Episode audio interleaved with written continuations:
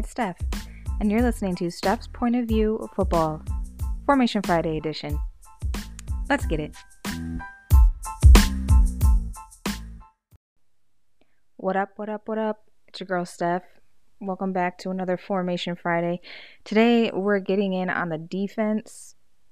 Now, as I was looking into the different positions, there's a lot, okay? There's a lot to the defense, a lot more than I even expected.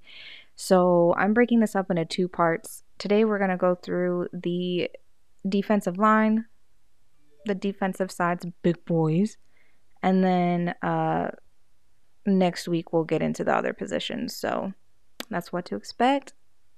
Let's get it. All right, so the defense. First things first, there are two main goals of the defense. This is probably going to be obvious, but I'm going to cover it anyway. Goal number one get their team back on offense to score the points, or two, stop the other team from scoring. Base, obvious, common sense, we got that. And there are three position groups on defense. We got the defensive line, which we're going over today, and then there's linebackers and defensive backs. So, how many the I don't know if you heard that, but that was Pickles. Pickles has entered the chat. Hold on. My apologies. Someone decided to get the zoomies right as I decided to sit down and record. So rude. Uh, but anyway, as I was saying, how many a team uses of each position group will depend on the play or formation that they're running at the time. And as always, check out the Instagram, Facebook, Twitter. I will post some sample uh, lineups so you can kind of see where everybody fits into the equation. So today, obviously, defensive line. As it sounds like in the name, they line up on the line of scrimmage across from the offensive line. You got that. They're made up of the following positions a nose tackle, a left tackle, right tackle, and then defensive ends. Defensive ends they're on either end of the defensive line, guys. Come on. It's right there. It makes sense, right? And their main responsibility is to attack the quarterback and stop the running plays outside of the line of scrimmage. They need to be great at getting around the offensive line.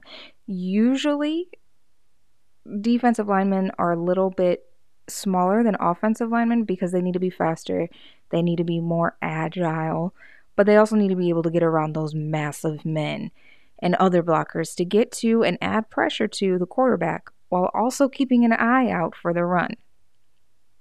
So they got eyes on the back of their head, the side of their head, everywhere, so they know where to move. And just to give you an idea of their size, two, according to my Google searches, two of the greatest defensive ends in NFL history are Michael Strahan, New York Giants, and J.J. Watt, Houston Texans. Strahan was about 6'5 and 255, and Watt was 6'5 and 288. So tall, big, strong. They could throw you around a little bit. You know, we love our defensive ends. Next up on our roster, we have nose tackles. You can remember where the nose tackle is because they line up right across from the center on the line of scrimmage. They are nose to nose with the football. Got it?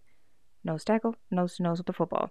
Their main responsibility is to stop running plays designed to go through the middle of the defensive line and make gaps for the other tackles to get in and apply pressure to the quarterback.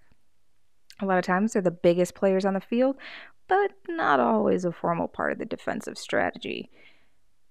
Best time to use a nose tackle is in those short yardage yardage situations near the goal line or first down marker when they're like fourth and two yards to go or on the two yard line right before the touchdown. And uh, for some size reference, the, some of the top nose tackles in NFL history Vince Wilfork, who played for the Patriots, and Casey Hampton, who played for the Steelers. Wilfork was 6'2 and 325, and Hampton was 6'1 and 325. So, got some beefy boys.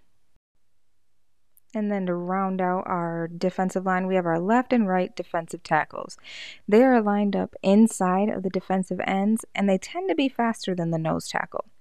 Their resp- responsibilities are for the run plays, similar to the nose tackle, and try to stop the run up the middle.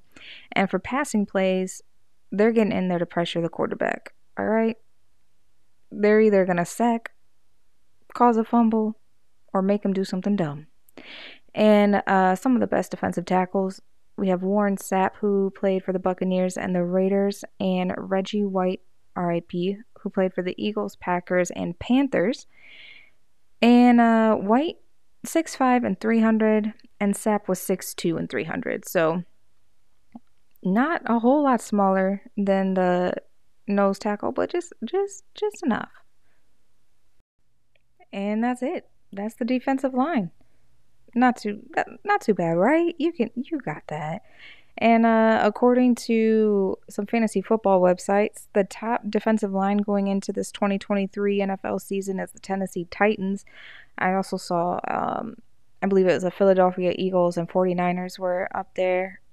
Some spots had the Eagles ahead of the Titans, but we're just going to go with the Titans. Uh, the Titans typically run a defense with three on the line. So you got your left defensive end, your nose tackle, and your right defensive end.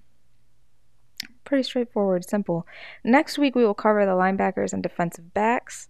Again, defenses, there's just a lot more to unpack. I didn't want to overcomplicate things or give you too much information all at once. So just absorb all of this glorious information that I just gave you about our favorite big boys and be ready for next week.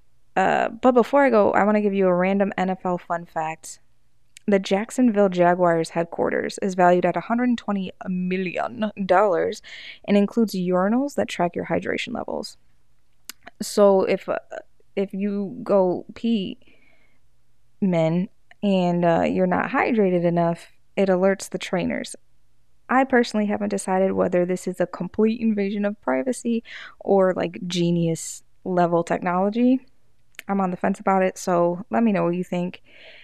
But that's it for this week. As always, thank you for listening. Check out the show notes for all the sources and links. And thank you to Danielle Johnson for the cover art. But right now, it's time for you to go run those errands you've been procrastinating on. You know which one I'm talking about. Go, go get it done. Love you. Bye bye. Thank you.